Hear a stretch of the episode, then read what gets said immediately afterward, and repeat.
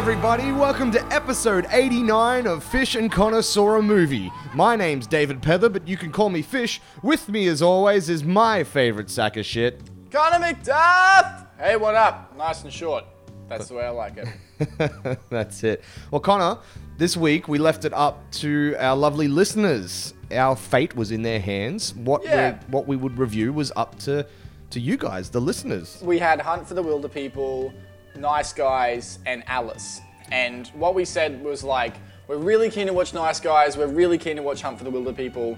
Neither of us wanted to fucking watch Alice. Please don't vote for Alice.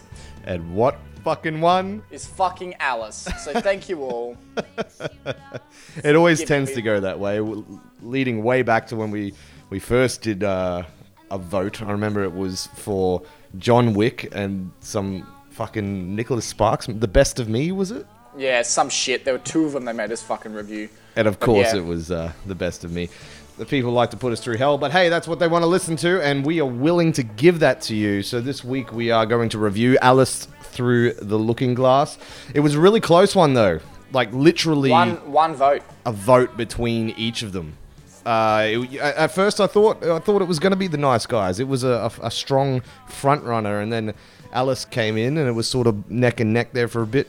Wilderpeople didn't get really too much love to start with, but it had a late resurgence in the end, and fucking came within one vote of Nice Guys, and then one vote for Alice. So it was it's actually the closest we've had. Um, normally, it's it's pretty obvious Yeah. uh, pretty early what we're doing. But I was talking to you on Saturday afternoon, and I'm like, I think it's gonna be Alice. Yeah, and I lost my shit. well, you were you were having a date night too, weren't you? You had to pick Yeah. the movie. I certainly did. We had to. Basically, it was like a matter of however this date goes will depend on what these people put me through. Like, will it be something we both want to watch? will I have to tell this poor person that you can't watch the, what you want? We have to watch Alice because the few thousand people that listen to our shit demand it. You fucks. But um. So not yeah. only did you have our fate in like the the fate of our review in your hands, you also had Connor McDubb's love life. Yeah, thanks a lot. You fucking you fucked it. So how You the, did- the date the date went horribly. Oh, it was not good, uh, to say the least. Um, Was it because of the movie though, or was it because of your chin strap? uh, probably, probably both. I think it was a bit of both. I think my chin strap definitely played a part in how bad the date was. But I, um, I, I do believe that this film was also an op- also a reason. But look, if the person who I went out with is listening to this, it wasn't you. It was me. it wasn't either of us. It was Alice. it was Alice. yeah. Getting right in there. Okay, well, that is what we are going to review. So, can you recount anything of what happened in this film? And would you love to tell us? Let me fucking hit you up with what happens. So Alice is back. She's a strong female independent character as they shove down your throat for the next 20 minutes. And then some shit's gone wrong. She goes into to Wonderland and the Mad Hatter thinks his parents are alive and no one believes him and for some reason that kills him. So he's dying and Alice needs to save the day. So she needs to go back in time to save the, his parents before they die. She goes to time, who is a personified being, and nicks his time machine, even though he's like, hey, if you do this, the universe will be destroyed. Please don't do this. You can't, Alice, you can't change the past. But she did it anyway, and he was right, and the universe gets destroyed. And so it fu- turns out his parents were fucking alive in an ant farm in the present, and so she she just ends up having to fix fix what she broke, which is the world, and stops everything. And there was it, it's yeah the end. Well, first things first, I don't know if we've really spoken about this, but like I'm I'm a pretty big Alice in Wonderland fan. Like I love the original Disney film. Oh, okay. I think it's one of the best Disney films getting around. I um I just loved how like kind of fucked up it is, and I'd Yeah. really really love to see a proper like horror version of Alice, Alice in in Wonderland because it has all the right things. Like I've read some great comics that go down that road. There was the the video game Alice Madness Returns, whatever it is. that was kind of fun. Just these really twisted perspectives of an already twisted idea. And I was really excited when I heard that Tim Burton was getting in on this Alice in Wonderland business because I thought, oh, you know, he's a bit quirky. I think he might be the guy to to bring me the, the Alice film that I, I really want to see. and needless to say, that was his his film was not. I was I was not really a fan of um, the, the 2010 the prequel to this movie we were about to review. What about you? How how were you on that one? I was really young when it came out, so I didn't really give a shit. I like saw it and was like, yeah, right. It didn't really stick with me at all. It was just sort of a movie. It just kind of felt like a like a normal, basic, boring movie. Um, I'm never. I'm not a huge Burton fan. I think I've told you guys this in the past. Yeah, I'm we're not both a not. Massive, Burton fan. Um, so like his little quirky teenage angst facade doesn't really work on myself. But um, you know, I definitely didn't have high expectations going into this film, and like my previous experience with Alice in Wonderland. I kind of remember the movie, but majority of it actually comes from the video game Kingdom Hearts because the Alice in Oh, Wonderland yeah. level, the Alice in Wonderland level's pretty fucking confusing for anyone who's played it. So, um, like that's that's a, where a lot of my experience comes from. To be honest, is from that game. Yeah, right. But like, I do like the concept of Alice in Wonderland. I do mm. like what it is. I love its influence in pop culture. I think you know it, it, it's one of the you know a true example of fantasy fiction and sort of abstract fiction and stuff, which is really cool. You know, and I and I and I think it's it's just such a cool big thing. But I definitely, you know, in regards to the two, the last film and this one, my excitement levels were not through the roof. I can tell you that much. Yeah, well, it, it's funny. I, I still think about that original 2010 film fondly in, in terms of the way that I remember being so keen for it because I do love the idea of Alice in Wonderland. I, I'm the same. I think it's great. It's it's a great way to be able to just set up a a world that has no rules because it's essentially in the mind. Well, it could be, you know, whichever way you look at it, it could be in the mind of a mad child.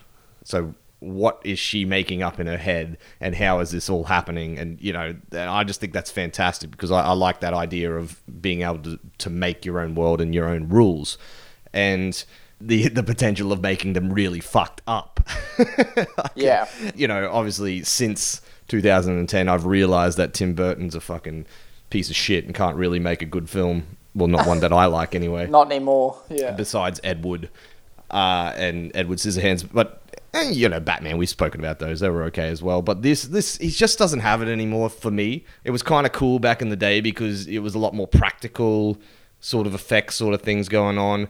And obviously, in this day and age, if you're going to make an Alice in Wonderland movie, it's going to be a CG fest. Well, not necessarily, and that's something I'd like to talk about as well. Yeah, well, not necessarily, but you know, you you almost can guarantee it's going to go down that route. Yeah, if you're gonna be like a fucking basic bitch, yeah, it will go Um, down that fucking. And that route. was that was my biggest problem with the first one. I did go back and watch it uh, a few days ago because you know I knew I'd already booked booked IMAX tickets to see. Uh, through the Looking Glass, so I was like, "Shit, I, I, better go get a refresher."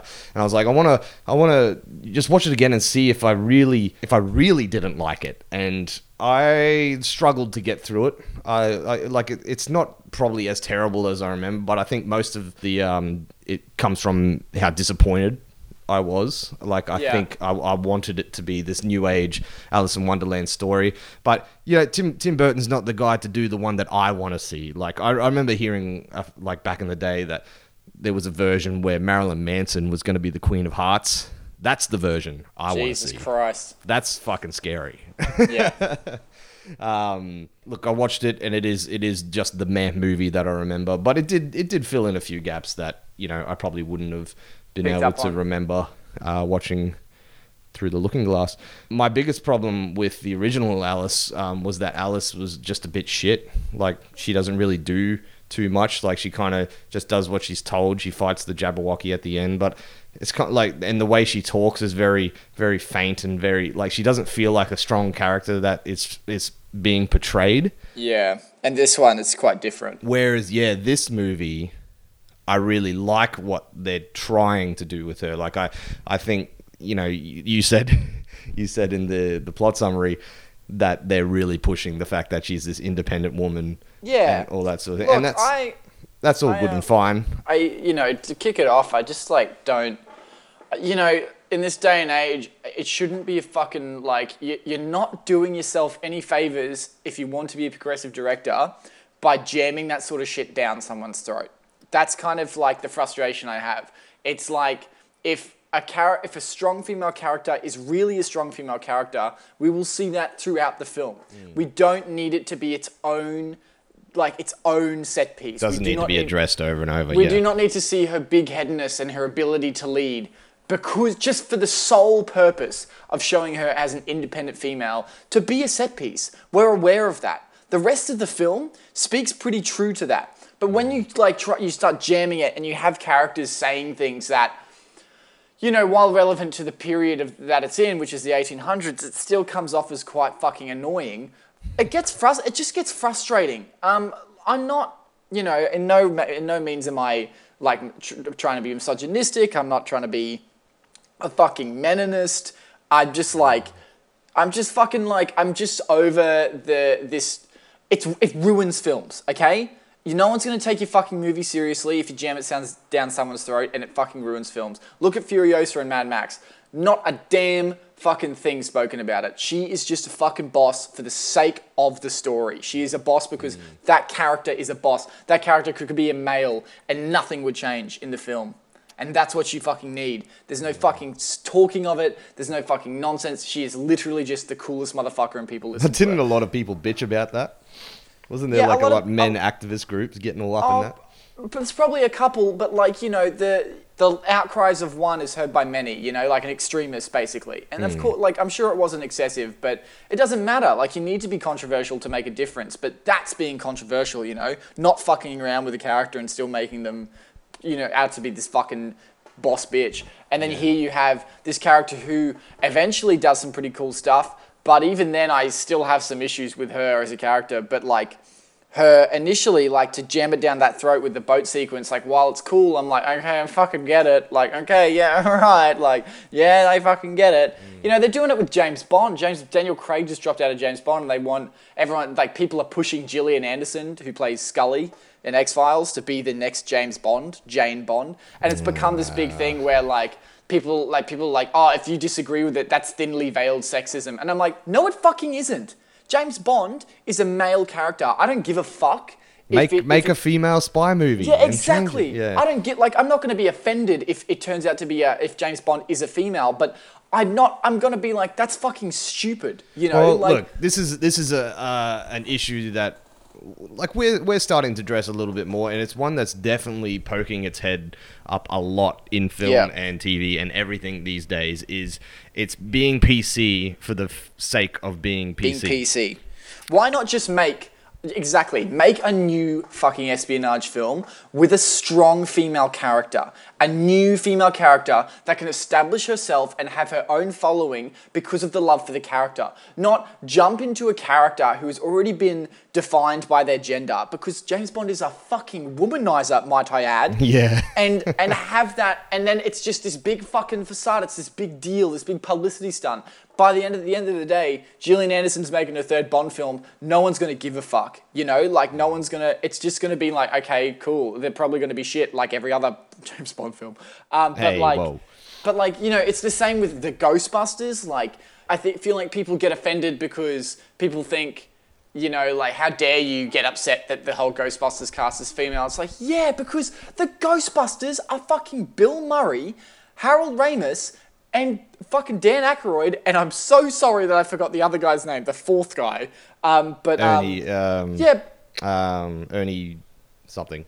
But I mean, like, these characters are already established. Nobody wants a new fucking Ghostbusters film with anyone else. It's the same with the, uh, just fuck, man. I'm, Look, I look. Ghostbusters is a different thing. I'm keen for this new Ghostbusters. I don't think it's as blasphemy as everybody's saying it is. Yes, doing it without Bill Murray and Dan Aykroyd is a bit like, well, okay, but I can see it working. Whereas changing James Bond, that's like uh, you know a pretty well fucking set character because they've had how many movies?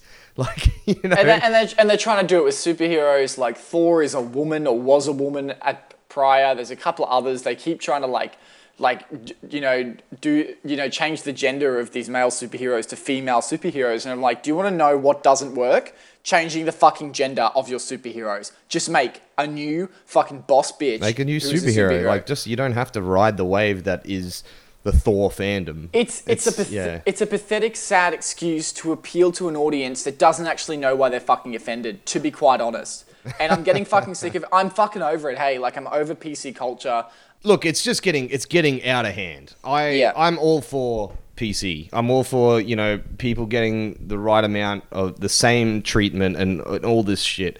It's I think it's very important that you know especially with women they need to be. Uh, you know, portrayed in film Oh, in, in a without a positive way. But the thing is, they fucking are. We've we've had this talk over and over, going back to like our Mockingjay reviews.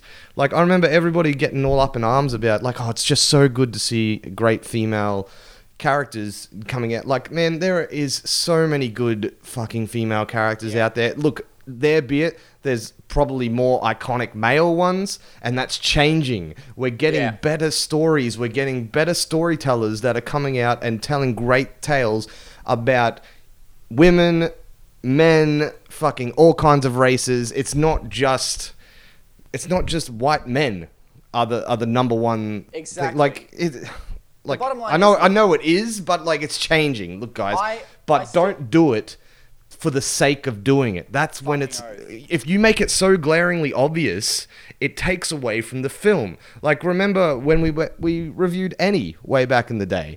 Like Yeah. that was such a big fucking splash in the air and like I loved that film. I thought it was great. But you know, Annie was a little redhead freckled kid. It was it was, it was hard to see past that when it's such an iconic character. And Such a huge part of her role. just make a fucking new musical with that little girl in the lead. Oh, and I will love like- it just as much. you That's know? fucking it, you know. Yeah. And this is like something that you know, coming back to Alice uh, now that I want to talk about, and that they fucking established her as this strong, powerful character, and that you know everyone look up to Alice. She's the new role model, blah blah blah. But then the the It's rest, funny that we we've just gone on this big rant because I didn't really think it was that bad in this film. Yeah, I, I- look, I just the, the thing for me was watching this film is that the end of the day, Alice is a fucking shithead of a character. She's a fucking selfish little cunt, and all Yeah. she does in the film is fuck up. All right, that's the fucking issue. You know, like don't go through all this effort of jamming this fucking independent, she's right, she's powerful fucking character, but then expect your audience to accept it because you're worried they, you know, because you think they're not going to get offended when she fucking risks the universe for some stupid ginger cunt who's fucking asleep in bed. Like, are No, you you're absolutely stupid? right because she is like look going back to what I was saying about the original version of Alice in 2010 I didn't really like what they were doing with her she was it just didn't work. I didn't I didn't believe that she was the one to take on the Jabberwocky at the end. This time I do believe that she's the one who can save the day. But Yep. she's a dickhead. And She's such a breaks time. She gets told over and over, like again, you said in the plot summary, Sacha Baron Cohen is saying, Look, please don't do this. You Yeah. can't change it. You're going to break everything. Everyone you know will die. It won't just be the Hatter. Everything's going to get fucked up. And she continuously fucks up and fucks up and fucks up and doesn't really learn from it. And this is the whole thing as well. Like she learns all like a, a lot of the, the time, like the morals within this film are so obscure. Like at one point it's about time and like time is precious and it isn't Yeah. a cruel bitch. And other times it's about believing in your friends. But then at other times it's like, oh wait, don't believe in yourself. You're fucking wrong. Like it just changes all the time. And one of the things that really bothered me is that Mad Hatter's like, dude, my parents are alive. And then she's like, I don't believe in you. And that's why he gets sick and he, he's dying because nobody believes him and his parents are there.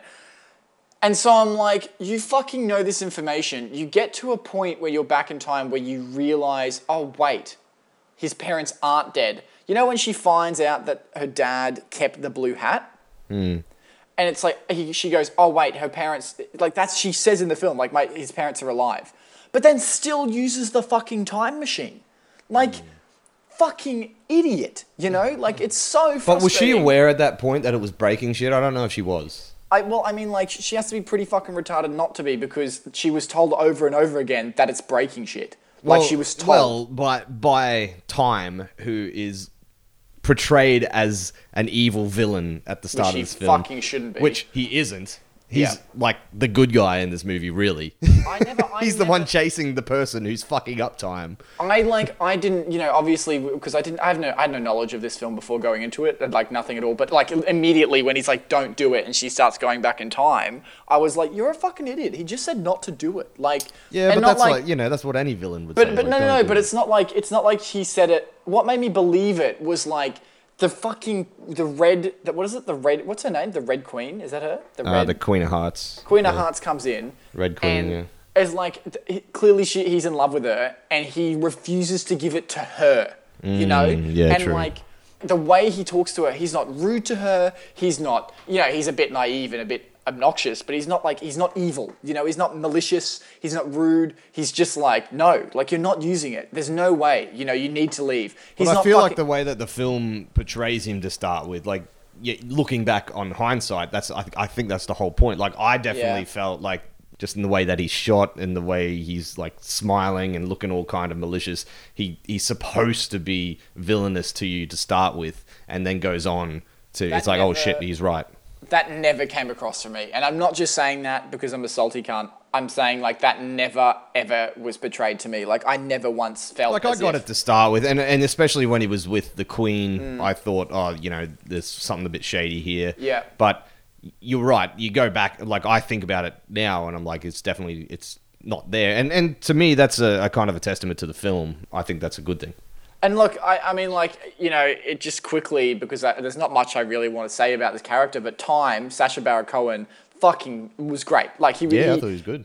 It was one thing I was worried about going in because I remember seeing him in the trailers and being like, "Oh man, this I don't know if that's gonna work. Um, I don't know if he'll fit this world." Um, but he really did, and I actually really like the the whole concept of time. Like I like, like from the minute that Alice is breaking in on that massive clock, and that real that great sequence where she's jumping over Yeah. like the hands and stuff, and then it like sort of zooms out and shows how massive his like the little I don't know what they called it, like the timekeeping area, I guess. And just little things like, you know, him going through and he's got all the, the stopwatches and stuff. You know, s- Yeah. super crazy exposition because it's like, does he do this every time?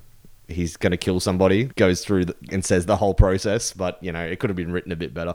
But I do like the concept of him and that he's been, you know, this personification of time itself. Yeah, no, he, it was good, and it kind of made sense, and I could appreciate it, and I liked, you know, obviously one of the things about Wonderland is they can do stuff like this, and that personification came across really well. But within saying that, one of the things I want to bring up is that, you know, Alice in Wonderland as a franchise has some of the most iconic characters in pop culture. The Cheshire Cat, Tweedledee, Tweedledum, the Mad Hatter, you know, I'm late, I'm late, the fucking rabbit. Like these are characters that have just like stood the test of time. And so what they did in this film is that they shoehorned them in like no fucking tomorrow and gave them no real depth and made them so irrelevant to the story. Of course, aside from Johnny Depp, who by the way, his name appeared before the fucking film's name. Yeah. Did you notice that? Oh, no, it was in the first one as well. It's fucking bullshit. What the fuck is that shit? Sorry, that's fucking ridiculous. No, That's a, like did, did he play Alice? Look, let's let's leave Depp for a second. I've got a whole Yeah, yeah. a whole conversation about him.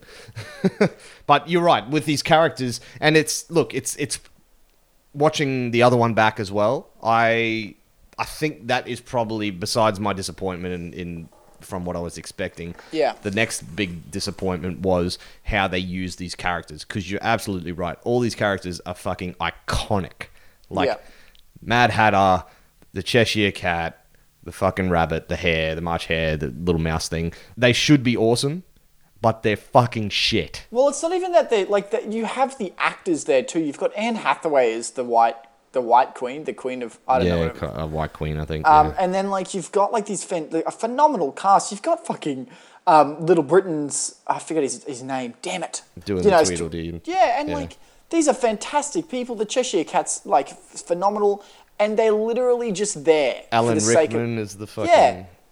caterpillar. they're just there for the sake of being there and then they just fuck off and then like there was one scene that actually like that i realized i'm like wow this is really pathetic what they've done and it was the scene where she goes back and like everyone's really young like all these characters are kids so what they do is they cram them all and make them all best friends supposedly it's as if this world isn't big or massive and it's just these eight characters are the only strange only things in characters the film. Yeah. Okay, oh, you've touched on a few points that I really want to go Yeah. into. Um, one and one is the characters, big characters. We should we should love these guys, but I don't. I don't give a shit about them. And it was it goes back to the first one where they actually did have things to do, but they're fucking crap there. And they come back here. Yeah, they're all portrayed by great actors and such, but they don't do anything. They have. I don't believe for a second that Alice is really friends with all these people. You know, she talks about coming back and that, you know, Hatter is my truest friend and all this. It's like, really? Because, like, I didn't even feel that in the last one. I feel like you were just going through the motions and then you've come here and you're doing it again. It's like, these characters, like, in that original Disney film, you know, fucking from the 40s or whenever it is, every one of those characters is awesome. They all have their own moment in the spotlight and they all affect Alice's journey to a certain extent. And this, it's just like, it's only to minor effect. It's a fucking crime what they do with the Cheshire Cat. The Cheshire Cat is one of the coolest characters of all fucking time. And they went and did nothing with him. I right, like literally made him more redundant than any one of the of these other characters, which blew my mind. Like, and even in the in the um the first one, he has the moment where he sees Alice and says, "Oh, we are all mad here, and you know you should." Then you need to go to the tea party. Yeah. He at least like kind of pointed her in a direction. In this one now, all of a sudden, like you just said, they're all best friends. Like I don't, I don't, I don't know if the Cheshire Cat was really friends with any of these people. I always felt like he was his own thing. He lived out in the fucking forest and just like did that creepy smile with people who came past and was just really fucked. like he's just kind of this cute cat in this thing. And I remember seeing the trailer. There's a great shot in the trailer where she's, you know, going through time and there's like a huge wave with the Cheshire Cat's face on it. I thought, oh, the Cheshire Cat is going to be this big mystical presence in this one. He's going to probably have more to do with anything, and he just has less. And it's fucking. I don't even think I've seen that shot in the film. I think it was only in the trailer. Do you want to know why all this stuff happened? Do you want to know why all these iconic characters were redundant in comparison to one stupid, horribly executed motherfucking character? Because Johnny fucking Depp is in this fucking film. That's fucking why. hold on, hold on. I want to talk about one more thing before we get to Depp. Please, I insist. You you talked about like are these the only characters in the whole world? This Yeah. is probably the biggest drop ball that they've done with the Wonderland or Underworld or whatever the fuck it's called. It doesn't feel like it's actually inhabited. Right? these are the only people in it. Even in the first one, there was like only times when they kind of go to the castles or whatever, there'd be a few like extras in the background. Yeah. But I feel like this is just all it is. And especially when, you know, Alice first comes back and this time it's like Mad Hatter's got his house, they've got the tea party area, there's the fucking White Queen, the Red Queen's off doing something else. That's it. Where are the rest of the, the inhabitants of this this mm. world? When when they do the flashbacks, you see them in towns and stuff, and you actually see like a working world, which I didn't mind. Like you know when the um the Red Queen's like running and smashes her head, and she like knocks those um, Alice knocks the frogs out of the way, and like there's all these these opportunities to have these great characters and and do some really cool world building, and they just don't. No, they never do, ever. Like, they never even try. They just kind of like give Mad Hatter a fucking family, and that's pretty much it.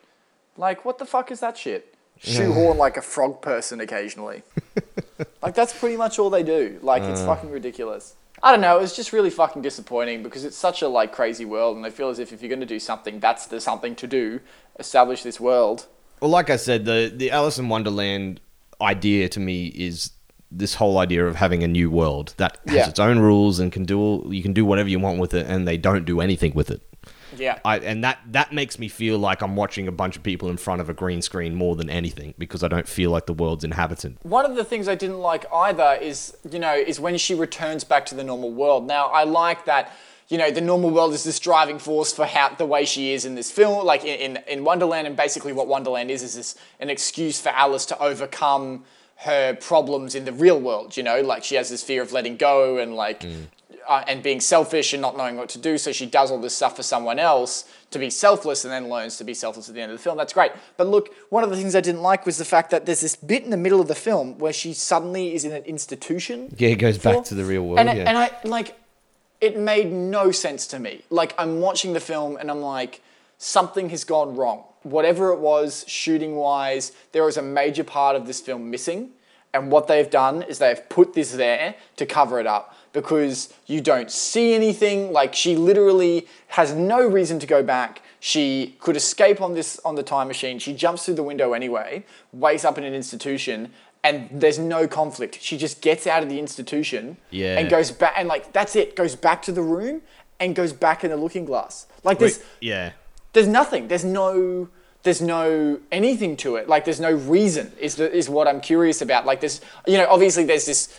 This see this confrontation in the scene, but for the overall story, it brings nothing doesn't to bring it. anything. And, you know what? Uh, That is curiouser and curiouser because that was a big part of the trailer, and I that made me excited because I was like, they're really gonna play with the idea that she is fucking mad, like Yeah. she's and and and and that's like the whole. That's what I get out of Alice in Wonderland is it is like is this world real or is it is this chick just fucking bonkers you Yeah. know and I thought that was going to be a major theme that would would come up through this film and I was really excited for them to explore it and it's like they know that that's an idea and they're going to give it to me to a certain extent but not unravel it They just fucking tease you with it, man. because you, you're absolutely right. It just comes and goes, and then we're back into it. And it's uh, what what relevance did that have to anything? It was so redundant. It was actually one of the most disappointing parts of the film because I quite like the real world stuff and I want to see that. Like, yeah, she- you know what? I'm, I'm I found myself more interested in the real world stuff. I mean, it was the same with the first film. Like I, I was I, I was really interested in the real world drama.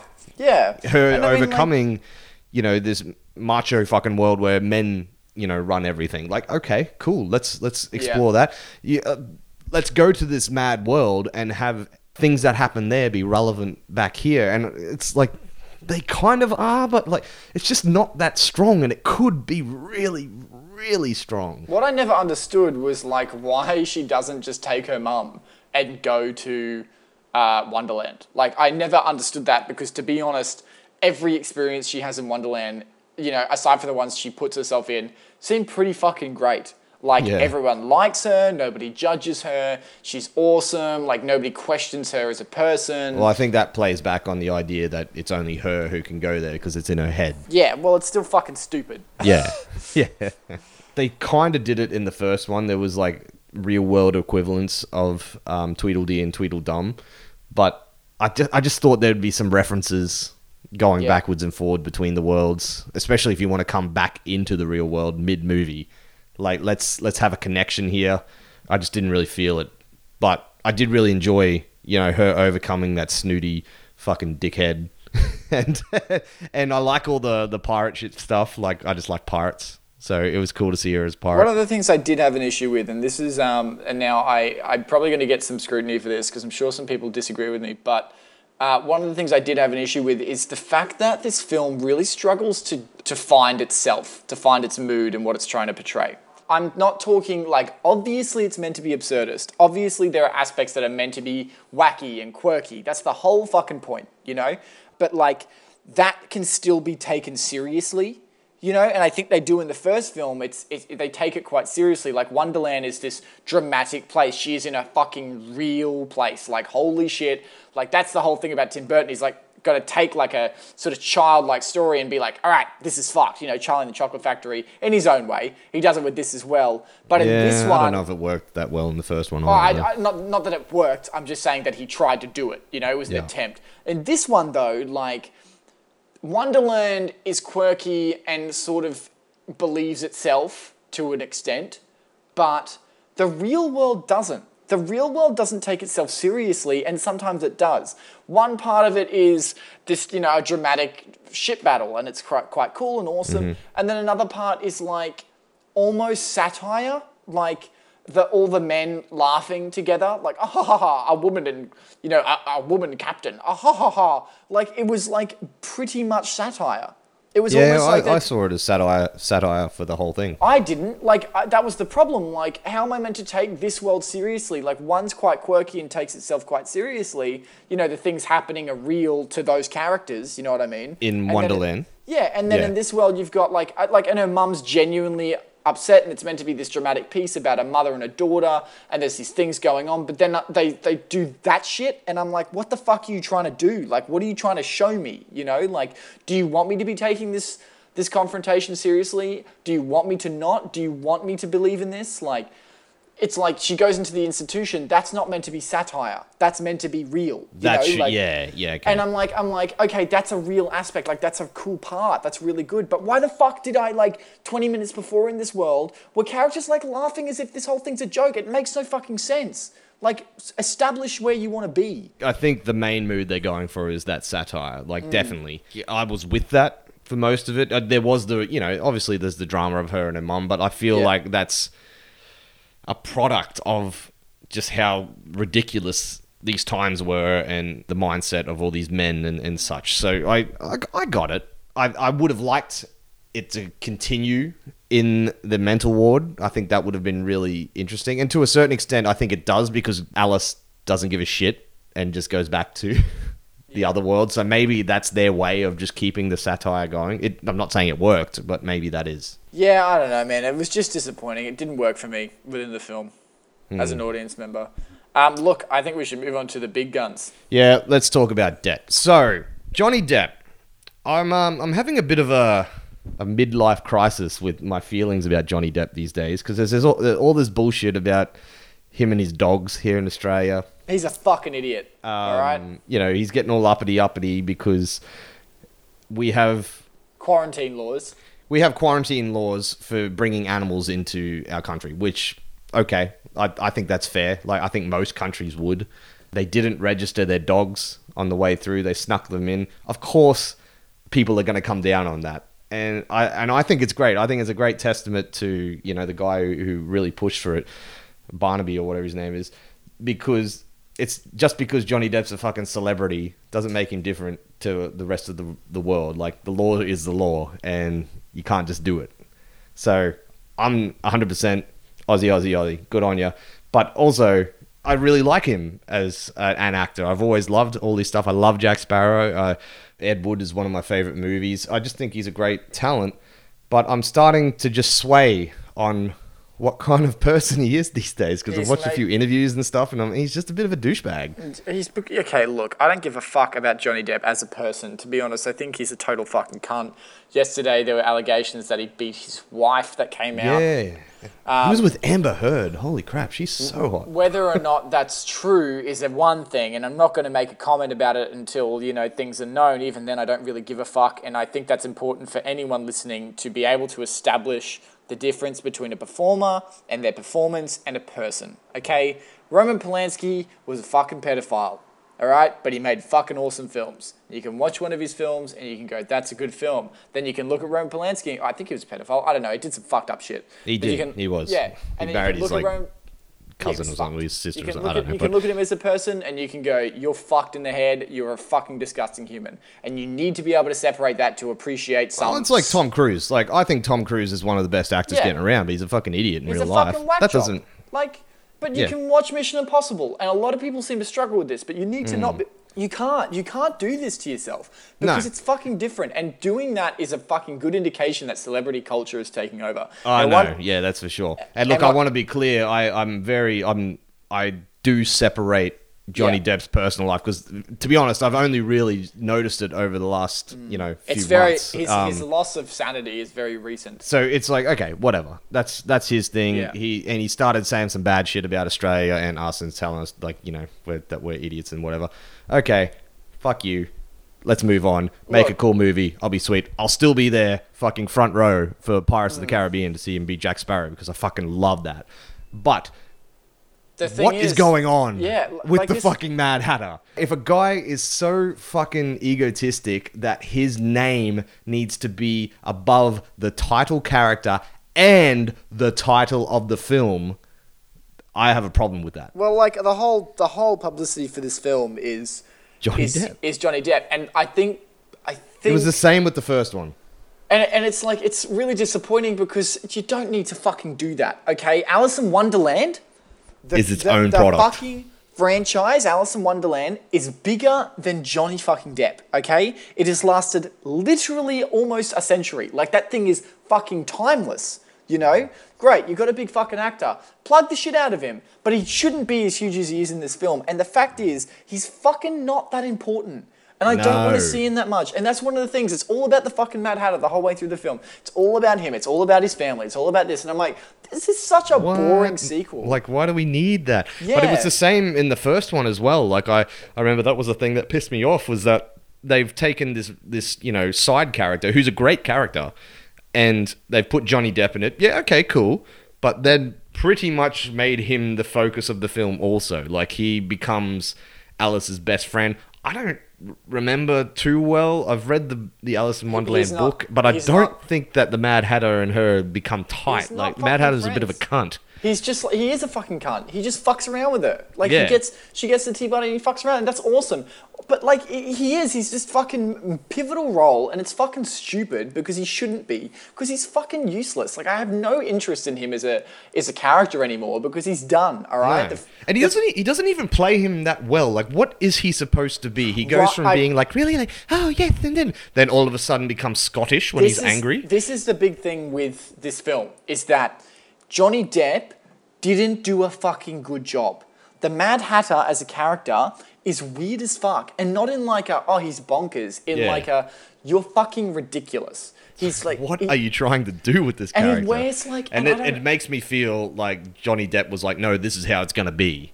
I, Hmm. I don't feel like this is the way the the character was written or whatever. It's like, well, if I'm gonna do this movie, you're gonna give me this much money. My name's gonna be before the fucking title of the film, and you're gonna let me have creative control of fucking everything, basically. It doesn't matter because whatever happened was shit because he's fucking bad and he's weird and like I don't get it. And they and they were clearly struggling in this film to shoehorn him in. I don't know why, to be honest. I don't know why it wasn't about the Cheshire Cat. That's all I thought the whole way through it. I'm like, where is the Cheshire Cat? I know. Why like, is get rid of the Mad Hatter and let's bring in the one that I actually want to see. why is why is he not the the key? If any character in this film is going to be Alice's like best friend, it's going to be the Cheshire Cat because that dynamic would be hmm. Fucking beautiful and it. It would have, so and like, it, and it would have been a weird friendship that I Yeah. feel would eventuate in a place like Wonderland. If the if the Cheshire Cat was struggling to live, if the Cheshire Cat was the one going on, on these adventures through time, that would be something I'm interested in. You know, Mm. like that's a character who has depth and who's is actually interesting to watch. But instead, we get some weird, sometimes Scottish, has wears very obviously fucking white makeup, which I thought at one point I'm like, this makeup is so bad that it must actually be makeup, and the Mad Hatter wears makeup, and then and then he's always in it, and then it's his skin. he like- loses his color when he's dying, so and I'm like, and I'm like, skin. Yeah. I'm like, are you fucking kidding me? This makes no fucking sense. I think you're onto something with the with the Cheshire Cat idea because that to me is the I haven't I haven't actually read the Through the Looking Glass book, so I don't know what the story is of that. But to me, I think that's a, a great sequel if you'd done the Cheshire Cat the way they did in the original Disney film as this just this mystical character. Like it could have gone on to he is actually, you know, in control of Wonderland.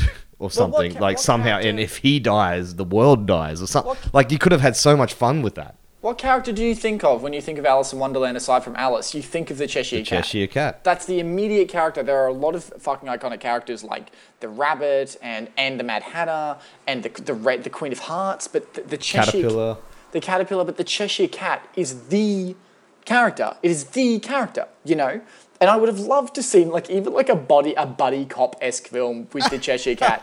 Like I'd fucking pay to see that. like it, it's just like it's it, it feels like such an obvious thing, and the story could have even gone. Like even if it is the Mad Hatter sick, you know, the Mad Hatter is sick. Alice returns to Wonderland to find out, but it's not this big group. Everyone's friends. The Mad Hatter's sick. She finds out herself, tries to save him, and the Cheshire Cat is there with her. Even that would have I like don't know why it's such a group dynamic because that was always the thing. It's a journey through all these different people who inhabit And this land. why would they be friends? None of them are really mutually interested in anything. The no, Mad they're Hatter, all different. I think that's the point. Yeah, exactly. Ah. so why are they all hanging out? Why is the Queen at the Mad Hatter's house? Like, why would she care? There are, she runs a fucking Mm, Yeah, country. Yeah, well, like at the end of the last film, oh like, yeah, they- the Mad yeah, Hatter. and yeah, the, the Mad like, Hatter is a big deal. reason why things come together. So it's I I get that in this storyline. I still don't like it.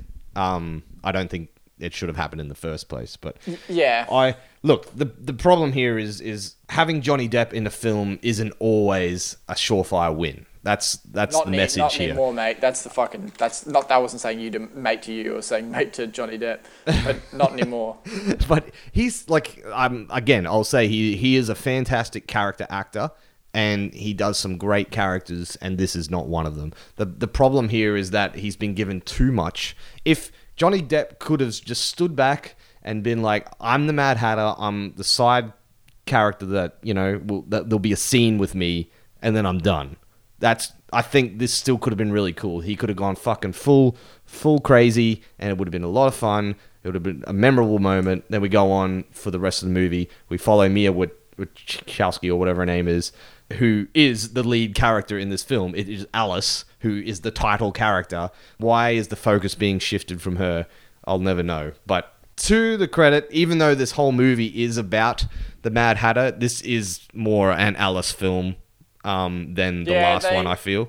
They kind of they get they bring it back sometimes. There are moments of you know sort of Like, there luckily, nice moments. the Mad Hatter is sick for most of the film. He's kind of out of commission, even though we get all the flashbacks. But like, it is mainly Alice pushing forward, um, Mm. which I like.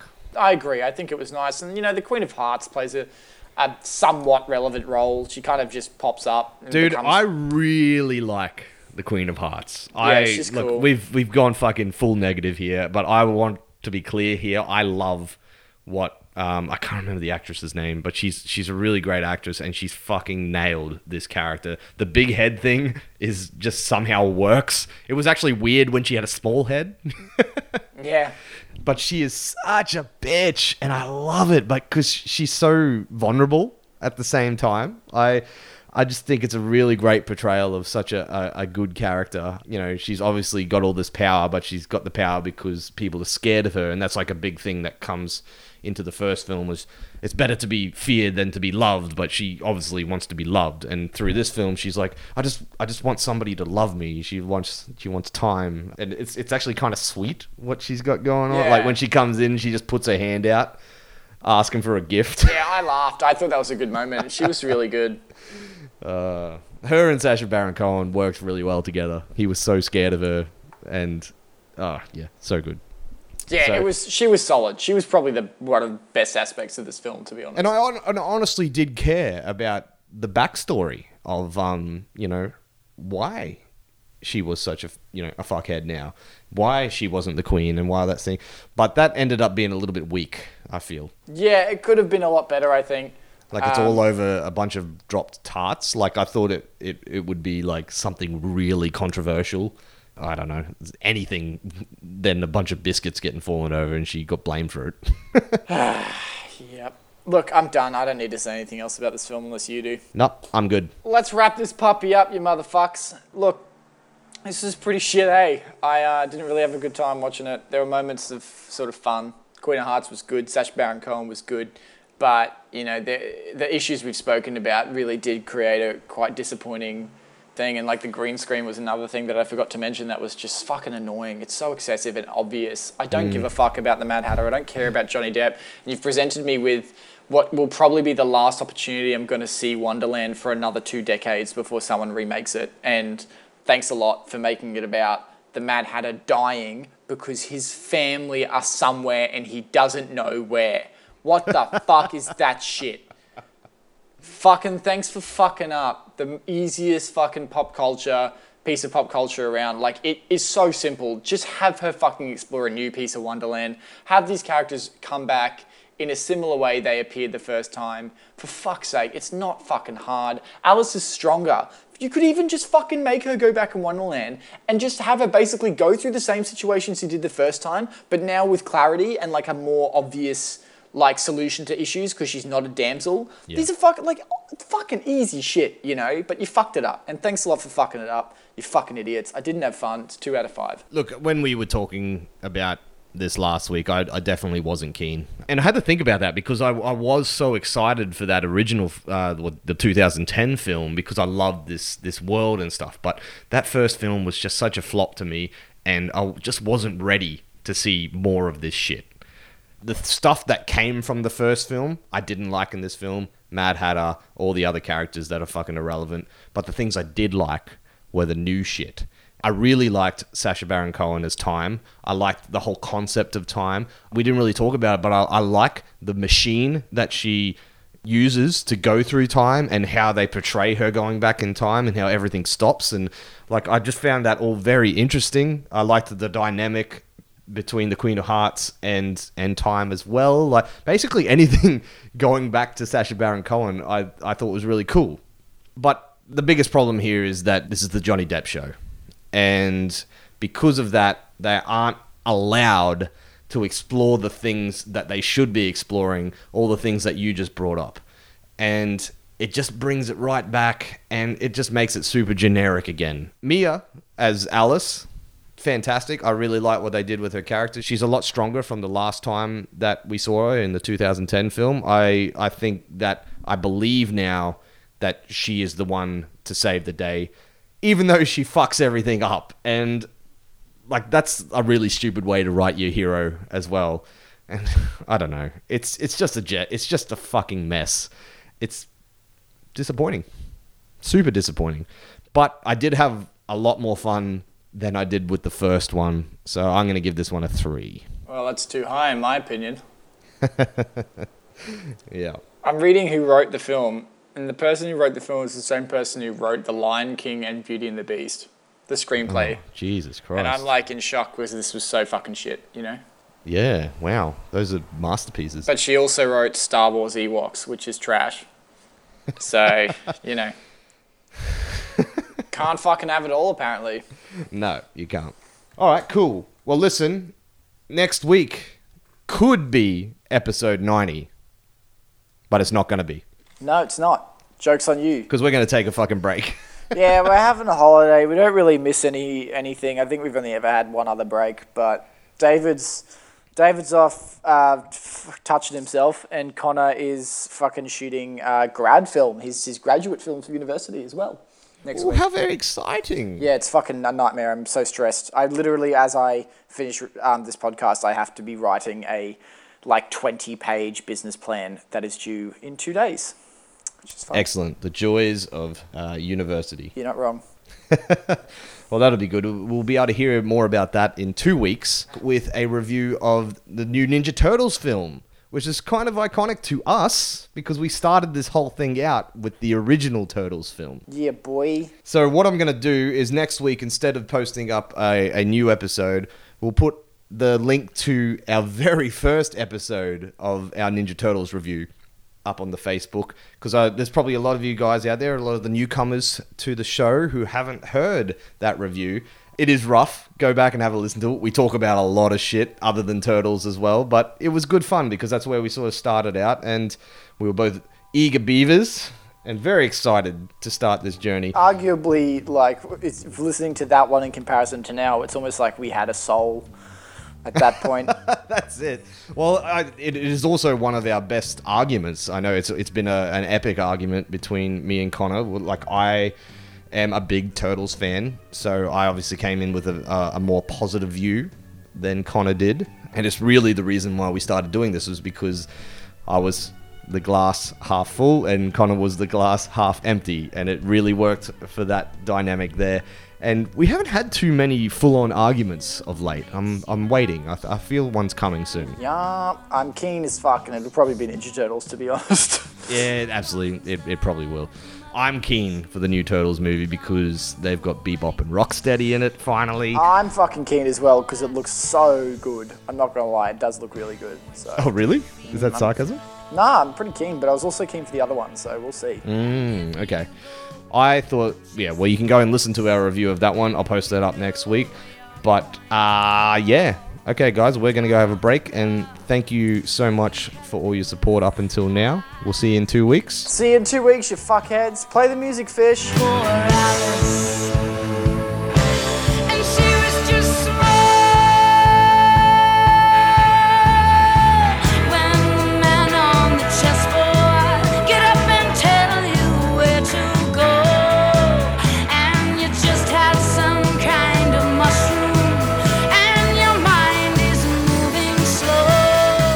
You for listening to this episode of Fish and Connoisseur Movie. Fish and Connoisseur Movie does not own any rights to the film Alice Through the Looking Glass, its marketing, or its soundtrack, and no infringement is intended. The track White Rabbit is performed by Grace Potter and the Nocturnals.